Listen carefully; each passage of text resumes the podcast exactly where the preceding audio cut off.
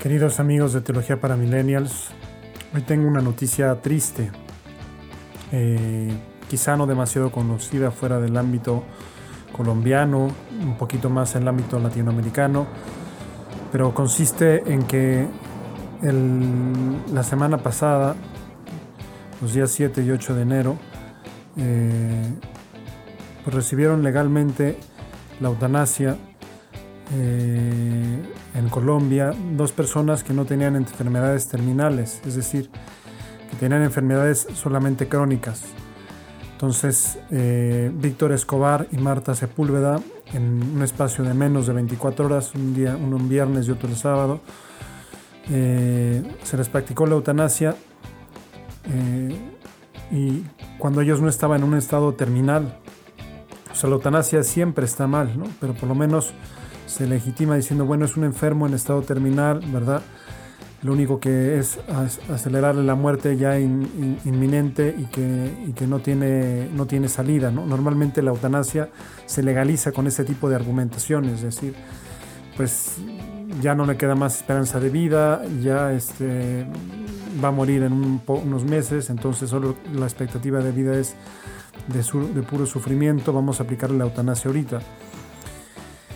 Eso, repito, está mal porque la vida es un don, ¿verdad? Ninguno de nosotros decidimos vivir y, debemos hacer lo posible por conservarla, por lo menos poner los medios ordinarios para conservarla. Pero bueno, tristemente en, Colombia se legalizó, pero digamos que este nuevo paso es histórico porque tanto Víctor Escobar como Marta Sepúlveda no eran enfermos terminales, sino enfermos crónicos. Entonces se muestra una vez más, eh, por la vía de la experiencia, cómo hay unas, pues una pendiente resbaladiza de la, de la eutanasia o una espiral de la eutanasia. Es decir, primero se, se acepta con el caso límite, ¿no? el caso límite de la persona que está en estado terminal. Luego el siguiente paso es, bueno, si, es, si en estado terminal, sí, ¿por qué no también en, en, esta, en enfermedad crónica? Ya en Colombia se acepta también la eutanasia en casos de enfermedades crónicas. Es decir, yo ya no me voy a curar, pues ya no quiero vivir. ¿no? Eh, en lugar de buscar una alternativa, por ejemplo, con los cuidados paliativos que le dan al, enfermo calidad de vida, pues se despacha rápidamente el expediente provocándole la muerte al, enfermo. Eh, en Colombia también está eh, admitido y es el siguiente escalón, el siguiente peldaño en la espiral de la eutanasia, la eutanasia por caso de grave enfermedad psíquica, es decir, cuando la enfermedad psíquica, psíquica torna insoportable la vida.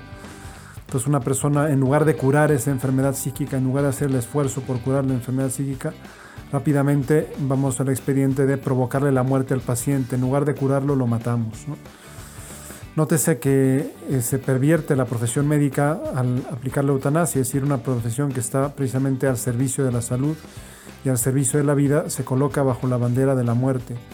En lugar de provocar la vida, provoca la muerte. Entonces se, desnaturaliza toda la, actividad médica. Entonces estos son los pasos que ha dado tristemente Colombia con estos dos casos de eutanasia, la de Víctor Escobar y Marta Sepúlveda, que lógicamente pues uno puede, no nos podemos poner en sus zapatos y, aprovechamos para pedir por su eterno descanso, por el eterno descanso de sus almas, ¿no? Y, y pedir que Dios tenga misericordia de ellos. Pero sí nos lleva a reflexionar, decir, es que una vez que hemos quitado el seguro, ¿no? el, hecho de decir, la vida es intangible, la vida es absolutamente eh, pues un don de Dios que no se debe eh, pues poner al arbitrio de criterios humanos porque esos criterios son volubles, son cambiantes, pues se va deslizando por una espiral en la que cada vez vale menos, ¿no? Los siguientes pasos que todavía no ha dado Colombia, pero que ya han dado Bélgica y Holanda, pues es permitir la, eutanasia para menores de edad, ¿no? En Holanda hasta los 12 años, a partir de los 12 años con el consentimiento de sus padres, en Bélgica y, en 16 años sin el consentimiento de sus padres, e incluso ya la eutanasia en caso de alguien que estando sano ya no tenga deseos de vivir, o sea que tenga este harto de vivir, pues puede pedir y optar aplicar a que se le aplique la eutanasia, ¿no?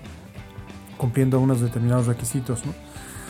Ahora bien, el problema con la espiral de la eutanasia es que termina en lo que suelo denominar la paradoja de la eutanasia.